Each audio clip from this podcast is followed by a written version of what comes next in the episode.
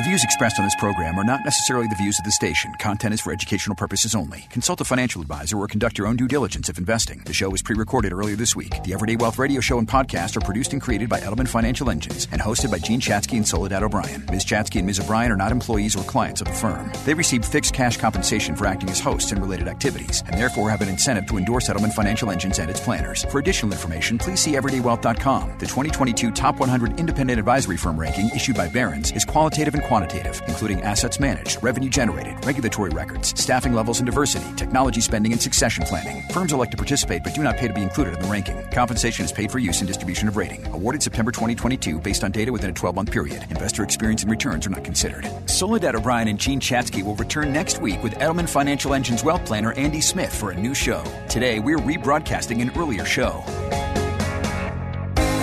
At the intersection of life and money, this is Edelman Financial Engine's Everyday Wealth with award winning journalist Soledad O'Brien, personal finance expert Jean Chatzky, and Edelman Financial Engine's wealth planner Isabel Barrow. Edelman Financial Engines has been ranked by Barron's as the number one investment advisor in the country. Now, here's Jean Chatzky, Soledad O'Brien, and Isabel Barrow. So every day, every day you make financial decisions that can impact your future. When do you buy something? When do you wait? When do you travel or put it off for another year? When do you sell an investment? And when do you take that money that you've got sitting on the sidelines and put it to work? And while many times the ripple effects of these sorts of decisions, they can be small or even unnoticeable. There are those times in your life when it seems like these decisions have much greater weight. Right before retirement, that one to two years before, or even just the few months before, that is one of those times. That is a biggie. When the decisions that you need to make that can cost you tens of thousands of dollars or more if you do nothing or make the wrong decisions weigh the most heavily. Hi, I'm Jean Chatzky. I'm Isabel Barrow. And you are listening to Edelman Financial Engine's Everyday Wealth. Soledad's out this week. She'll be back with us again next week. But today, Isabel and I, we're going to walk through some of those big decisions that you need to think about leading up to retirement. Maybe you're weighing whether or not you want a mortgage in retirement or whether you want to pay it off early. I know I've thought about that a lot. I get that all the time, Jean. I think that's one of the things that people think is the right thing to do when they're moving into retirement. You know, they want to be debt free. They have it set in their mind that if they're a responsible, financially sound person, they need to do that. So why do you think that is? I think there's a lot of reasons. I mean, it could have been how you were raised. Um, you know, I mean, in my family, my dad never had debt. You know, he bought something, he bought it in cash. Um, so it could have been how you were raised, but it, it could also just be that it's something tangible and it gives you peace of mind to know that no matter what happens to me, I have this house to live in. And I think for many, that's really the, the primary thing is that the, it's peace of mind. It's that sleep at night factor. They don't so, want to have a mortgage and not have income coming in in retirement. I get this, right? And I have felt this way for a really long time because I won't be able to control my income in quite the same way that I'm able to control it now. And to me, that feels, that feels kind of risky. Look, i am a saver. You, you know that about me by now. I've got money saved. I've, I've got money put away. I've got investments. I will have income coming in, but not being able to generate more income if I wanted to, that makes me feel a little bit insecure. And I, I know that's an emotional reaction and not necessarily a math based reaction. But when I, when I reach into my gut, that's sort of where I sit. I totally understand the emotional side of it everyone has their own set of risks that they as an individual are, are comfortable with. And some people are just not ever going to feel comfortable having a mortgage in retirement. And, and that's okay. You know, it's not always the math that drives a decision like that, but but to be fair, since I'm here to give you advice on how the math is actually better for you or how the math works, let's talk about it because it's okay. my job as a wealth planner to protect your plan and make it as efficient and as effective as possible. And sometimes that means helping you to get comfortable with something that you previously weren't comfortable with or that you thought was a risk you couldn't bear once you understand that financially it might be better for your plan. And that could ultimately lead to more comfort overall, more comfort with having the mortgage just because you understand how it fits into your overall plan better. So let's do the math, right? I mean, I, I know that rationally the thing to do is actually to probably keep a mortgage and to invest the money because I'll do better with it. But explain it to me in a way that'll make me more comfortable with that. Okay. Well, let's just start with understanding that your plan is built around your goals. So as an individual, you have to think about what are the things that are most important to me? Is it retirement? Is it keeping my spending habits the same? Is it having the same quality of life? You know, in many, many cases, it's travel, it's spending time with kids, grandkids, you know, spending money on them perhaps. Um, so as financial planners, the first thing that we're going to do is build a plan taking all of those goals into account. And then we take a look at what you own, what you owe on those things, what are your income and expenses. And if you've arbitrarily decided, and maybe it's not arbitrary, again, maybe it's based on just this sense of, uh, this is the right thing to do, but you've decided to pay off your mortgage and it makes sense because it'll make you feel better. Um, you heard it was the right thing to do from a family member. Really stop and consider what your alternatives are. Would that money otherwise be, for example, sitting in a bank account that you've been saving up to use to pay it off? And is that bank paying you nothing? You know, one could argue that paying off the mortgage makes sense mathematically for someone like that because your alternative is just sitting in the bank making nothing. Why pay interest when you have the money sitting there just for this purpose. But let's now say you have $100,000 left on your mortgage. You want to pull it out of your invested portfolio to pay it off. So mm-hmm. in this case, you're not pulling it out of the bank, you're pulling it out of your investments. What goal now is that going to impact? And does that impact your net worth overall? Because on one hand, you have no loan, but on the other hand, you now have a lot less money. So does reducing that money growing for you over the long term increase now your risk of of outliving your money because you have less in that pot to draw off of in retirement? Does it increase the age that you're able to retire? Um, you know, maybe it's something smaller. Maybe it's just that it's pulling from your travel pot. And now you've got this big asset in the home, but you can't do things that you want to do in retirement, like travel um, or retire at a certain age. What if the money is not money that's sitting in your portfolio, right? Like what if the money is is either sitting in the bank or you are filling up the buckets in your portfolio already and you're essentially saying, okay, I've got this additional chunk of money. I could just double up on my payments or I could put extra money to work, but I'm already going to reach my goals. So great question. Let's say your mortgage is $2,000 a month. And instead of making that regular payment of $2,000 a month, you decide you're going to double it up. So now you're paying $4,000 a month for the five years preceding retirement. And you do this by decreasing what you are putting into other places like your investment account, your savings, your 401k. So now you've paid an extra $2,000 a month for five years. So doing the quick math, that's $120,000. Now, if you invest that same $2,000 a month, right? This $120,000 pot over five years, if you invest that with compounding and let's assume a 7% rate of return over that five years on average, that's $140,000 in the market over that same amount of time. Just by instead of taking that $2,000 a month and putting it toward the mortgage, you're putting it into an investment pot. You have $20,000 more. So now you have the choice have $140,000 or have the $120,000 paid off earlier on the loan. So that's why the math can make sense here. It's just a very basic equation of what's the delta between what you're earning and what you're paying. What's the delta? I love it when you talk economics to me.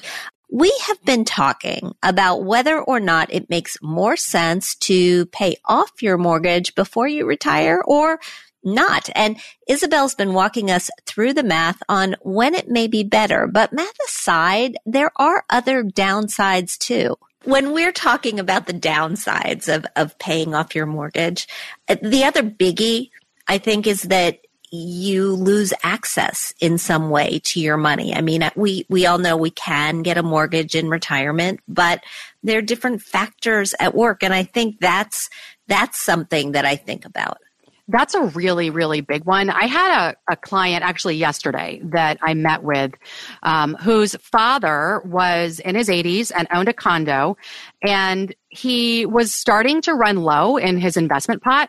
So he decided that the best option for him was because he had a paid off condo was to get a reverse mortgage in order mm-hmm. to get mm-hmm. access to those funds and not even because he needed it for a specific purpose i think his daughter told me it, it was you know maybe a little bit of upgrades to the kitchen or something but he took out only a $30000 reverse mortgage against his home and um, had an enormous amount of hoops he had to jump through on a regular basis in order to maintain this, which he didn't really know what he was getting into, but he passed away and nobody in the family knew that he had this reverse mortgage. And a oh, little wow. known fact about this reverse mortgage is that he only have a six month window after the passing of the, the person who took out the loan to get that thing paid off. Now, the daughters and the family members who don't even know about this reverse mortgage are trying to sell the house, but in the meantime, one of the daughters passes away. So oh, now oh everything has, I know, now everything has to be reprobated and they pass the six month window. And when they finally go to closing to sell this place, it's in foreclosure. All because this gentleman thought he was doing the right thing. He thought he was getting access to cash. He was protecting his plan, but because he didn't have access to the equity in his home, it was his only his only way to get access to that three or four hundred thousand dollars that he was sitting on in the form of his condo. And he didn't want to move. He didn't want to sell. So he felt like it was the only thing he could do. And if instead he didn't have that condo paid off, but instead he had a mortgage on it. He might have had more assets in the bank that he could have used to access to do the little renovations or just to give him more peace of mind over time that he wasn't going to outlive his money. That's a really scary situation. Yeah, and it was it was very emotional. It was a lot of days and weeks of anxiety, of stress, of red tape, of fees and all sorts of things that you really don't want to have to go through and you certainly don't want your heirs to have to go through. And if you're listening, talk to your kids. And if you're a kid, talk to your parents. If you're a kid, if you're a 50 year old kid, talk to your parents so that everybody knows what's going on. Absolutely. I think that for most of us, what we're looking at is having all of these different pots of money that we're saving toward every month. And if you're saving enough for something like retirement, travel, you know, uh, inheritance for your children or grandchildren, now you can think about what are my other goals? And perhaps you are putting money towards this fourth goal or fifth goal of having your mortgage paid off in retirement. And again, if that's a goal of yours, if that's something that emotionally you feel is is going to be far more satisfying and far more productive in your life than keeping it in an invested pot or more into your inheritance pot, etc., then that's fine. You know, I don't have any problem with that. I think that there are people for whom that is now a priority. But the reality is, is that mathematically speaking, it is still going to benefit you to have the mortgage. A mortgage is cheap money, even in today's interest rate environment. And if you don't feel comfortable talking to your family about it, or if you don't feel like you know enough about it to really understand all of the implications, then talk to your advisor because that's ultimately what we're here to do is to help you understand what are the pros and the cons of all of these different options I have. If you don't have an advisor, then you can certainly reach out to us. We would love to hear from you and talk about what those impacts might be. We're at 833 plan EFE, or you can visit us at planefe.com edelman.com. Isabel Barrow, a wealth planner from Edelman Financial Engines, and I have been talking about both the emotional side of wanting to pay off your mortgage before retirement as well as the math and why for many the math would suggest it may be better to not. Isabel, I, I, have to think that one of the ways this would need to work is that I would have to communicate early that this is one of my top financial goals and make it a part of my overall plan.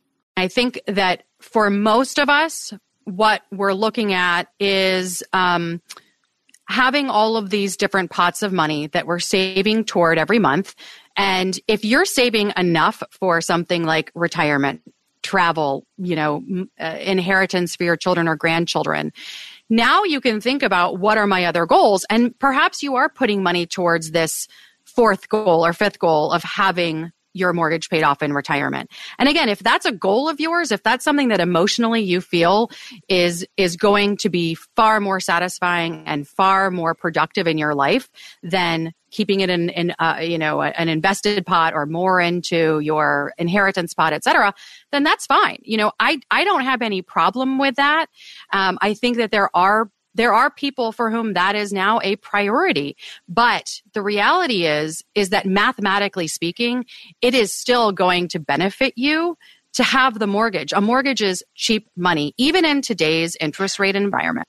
Like so many of you these days, I'm reading the headlines and the headlines have been focused on mortgage rates, which are climbing, right? They have recently gone above 7%. This is a big jump from the 3% mortgage rates that we experienced not just last year, but for a good part of the last decade. Isabel, does that change the math?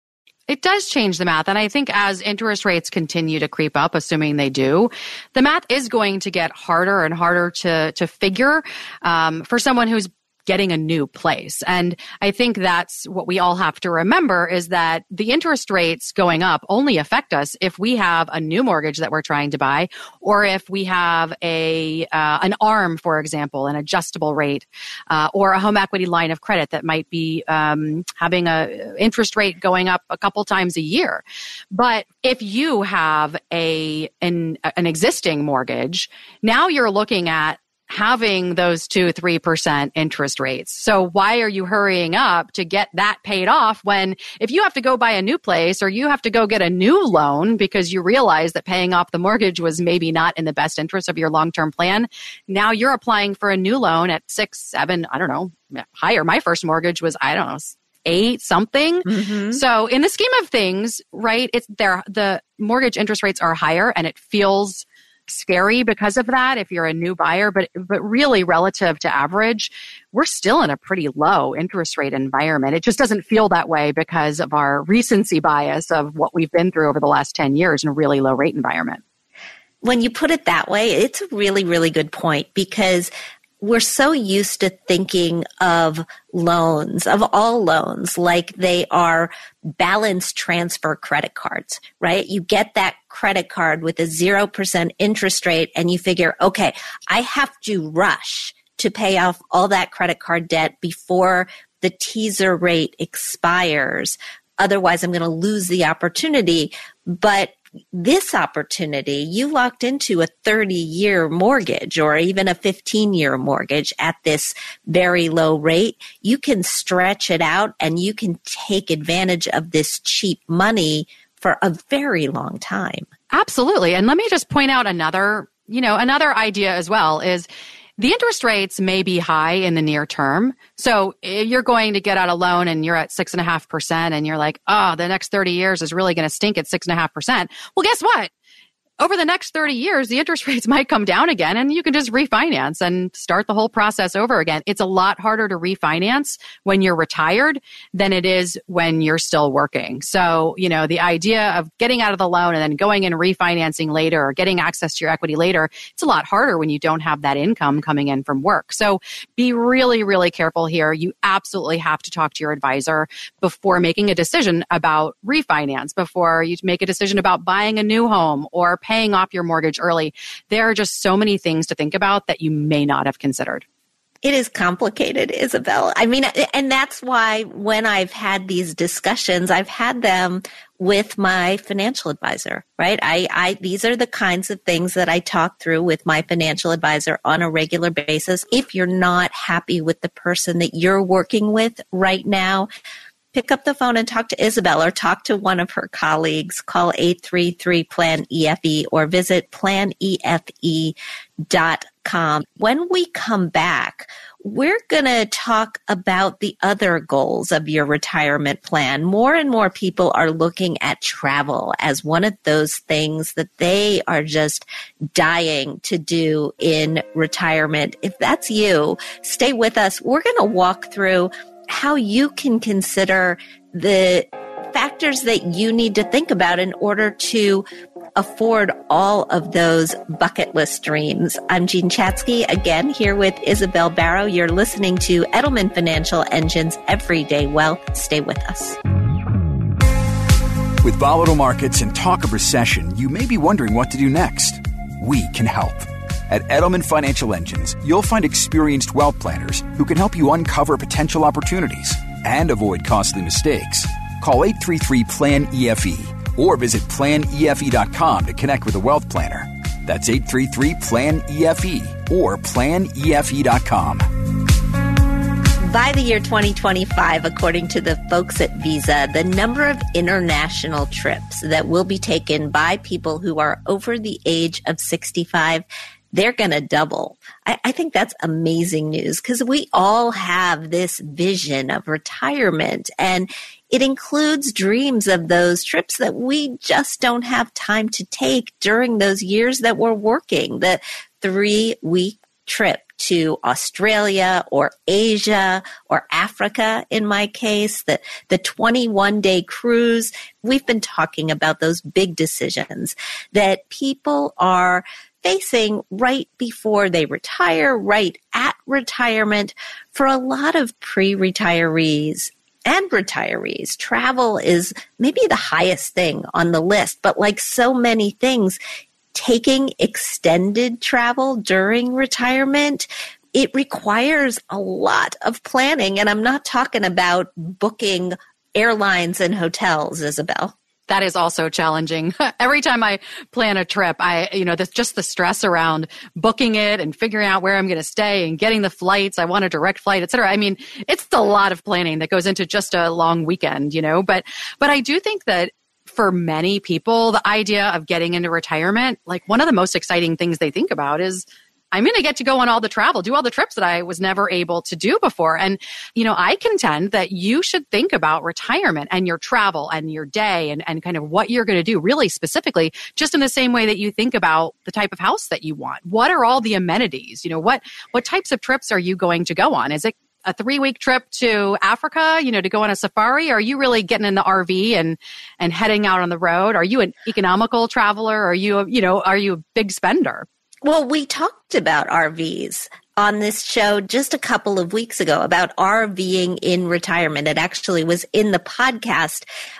Today, I want to really dig into what you need to consider when it comes to some of those bigger trips in retirement. I mean, one of the things that I think about is, is this a one and done or is this an every year thing? And if it is an every year thing, are we going to travel by train? Are we going to Airbnb for a month? Are we going to cruise? So many retirees love cruising and it shows up in the numbers. Uh, a third of the people, and there were about 29 million of them who took cruises in the year before the pandemic hit, were 60 or older and not just seven day cruises. They get on that boat and they stay for a month.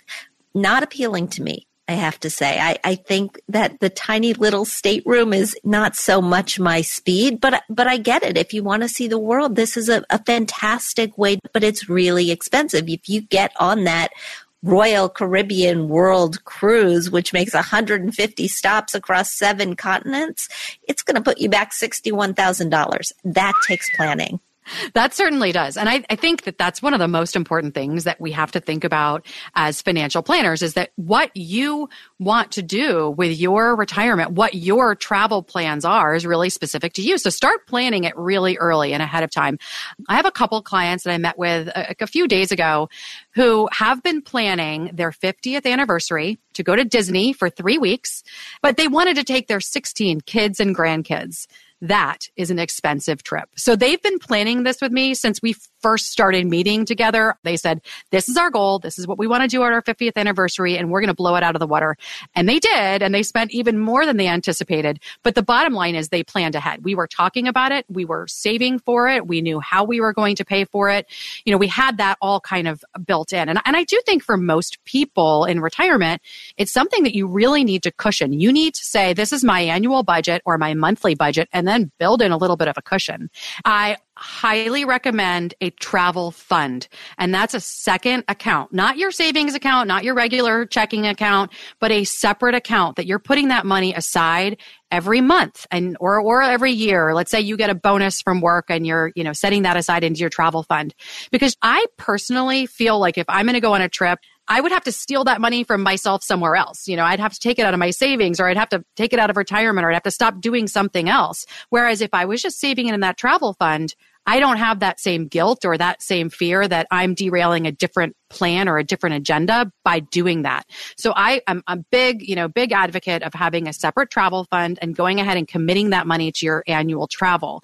And again, it's all one big pot of money. So if you don't use it, you can of course go back and use it for something else if you're not using it for travel. But at least if it's there, you've got the option. You're listening to Everyday Wealth. Isabel Barrow and I are talking about traveling and even taking extended trips during retirement. When you're in retirement, do you still have that travel fund or do you think about it in a different way? Do you start thinking about is the money going to come out of my retirement account? And if it's coming out of my retirement account, is that going to have an impact on my retirement plans or my tax situation? I guess I'm asking how to structure it because I did what you said for my 50th birthday. I wanted to take my entire family, my kids, my husband's kids, my husband's son's then girlfriend, my parents, we all went to Hawaii and it cost a lot of money. And I did not want to see those credit card bills. So I put money into a travel fund for a good year before we did it just to make sure that the money was there. And that felt good emotionally. But once everything is in my retirement fund because I'm retired, it seems like it might be different. I think it starts with how you're saving and what type of an accountant, a personal finance accountant are you? How, how do you track your budget? How do you track your expenses? I personally like the idea of having the account separate and having the funds go into our let's say joint checking account to pay for the mortgage and all of our expenses and food etc and then having the separate travel fund that i know i have money set aside for every single year. So if i'm drawing out of my investment account for retirement and i need $5000 a month for my essential expenses and maybe another $1000 a month for discretionary but i know i've got some big trips coming up i might also be sending $1000 a month to my travel fund. And yes that that may mean that, you know, when you look at your entire budget now, your budget is $7,000 instead of the five that you started with. But if you're talking to your financial planner early and often about that retirement goal, now we know, now I know your budget is not $5,000 a month, even though that's what you wrote down on the spreadsheet for me. You know, your budget says $5,000 a month. Oh, but I've got you know, other stuff that I want to do too. I like to go to concerts. I have hobbies. I play golf. I want to be able to travel. Now I know as your advisor, I have to cushion that number. So we are prepared to help you kind of formulate those ideas, but you kind of have to come in knowing here are my priorities. And if it is a top priority, then it's my job as your financial planner. It's our job at Edelman Financial Engines to take a look at that budget and, and try to help you figure out what's going to work best for you and your circumstances and how you spend and how you save and how you budget. And if you don't have somebody like Isabel that you talk to, this is a really good reason to find somebody to just help you accomplish all of your goals in life. Retirement is a is a big ball of wax and there are a lot of different things that you may want to do. So get some help. You can pick up the phone and call 833 plan EFE or visit planefe.com. But I think if you're exploring these issues, there are some other items on your checklist as well. Yeah, you you certainly need to talk to your doctors before you go and let them know where you're going because as I think many of us know, if you go to Africa for example in certain areas you might need to get a malaria shot ahead of time, but there are other areas where there's other things that you might need to get you know, medication for and be prepared for in advance. So it's definitely talking to your doctors. It's looking into your medical insurance and how is that going to work if you're overseas because you may need to consider, especially if you're traveling for a long period of time, there may be some travel insurance with mm-hmm. medical coverage that might make sense, especially if you have some pre-existing conditions. You're going to need to be prepared, having all of your medications ordered in advance, talking to your doctor about, you know, getting those ahead of time and make sure you're bringing them with you. Thinking about, you know, just all of those kind of unexpected healthcare expenses that could arise.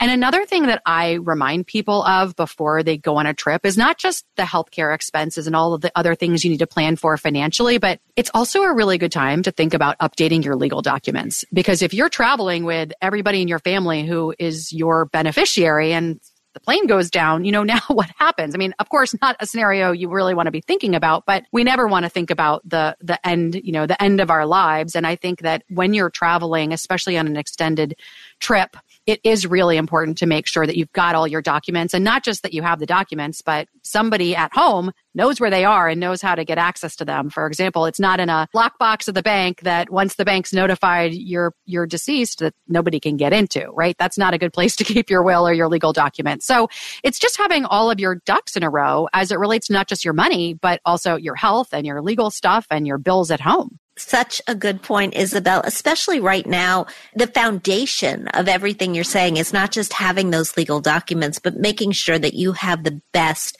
health insurance plan for you. Let's switch gears now. Since early this year, we have just been watching the stock market roller coaster month after month after month. And although in recent weeks we've seen some positive movements, they do seem to be interspersed with those down days. Overall, the different indices are still down from their early January highs. But here's the thing about down markets that many people don't realize they give you opportunities. There's this opportunity to buy stocks at lower prices, but there's also the opportunity to shave but there's also the opportunity to have some of those losses work in your favor the end of the year, December 31st, it'll be here before you know it. I can't believe it. And many of us are looking to cross some things off our list before the end of the year. Isabel, one of those things might be tax loss harvesting, which is a practice that I'm not sure many investors think about as much as they should. Can you help us break it down?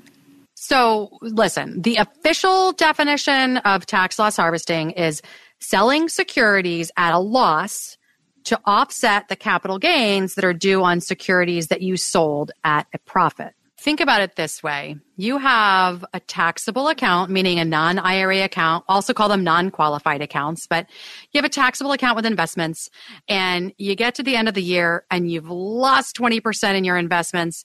And then you get hit with a tax bill on your dividends, on your trading, on your capital gains. And you're thinking, what the heck? I don't have any capital gains. I've lost 20%. But unless you are tax loss harvesting, you may actually end up paying taxes on your money in a year when you were down. So it's most often in a regular year, so not in a 2022 down year, but in a regular year, you might just use selling some things at a loss to help offset things that you sold at a gain.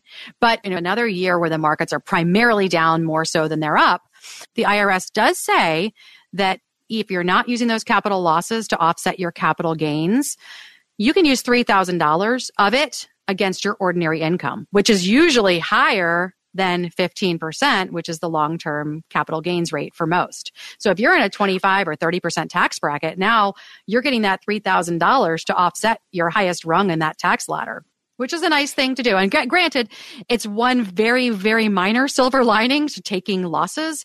You're also able to use it in future years to carry forward those losses to offset stuff that happens later. If you expect the market to recover at some point, you can use these losses to offset those future gains that you have. Carry them forward until you've used them up.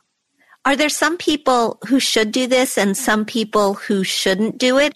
I think who it's not good for is someone who's going to potentially sell out and cash out of the market altogether. So you say, I'm going to take a capital loss.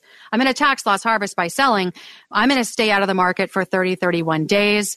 And the risk of that is, again, in some cases, that might be a good scenario for you. But in other cases, the risk is that you are, like I said, out of the market. So you need to talk to your advisor about whether or not that's the right plan for you.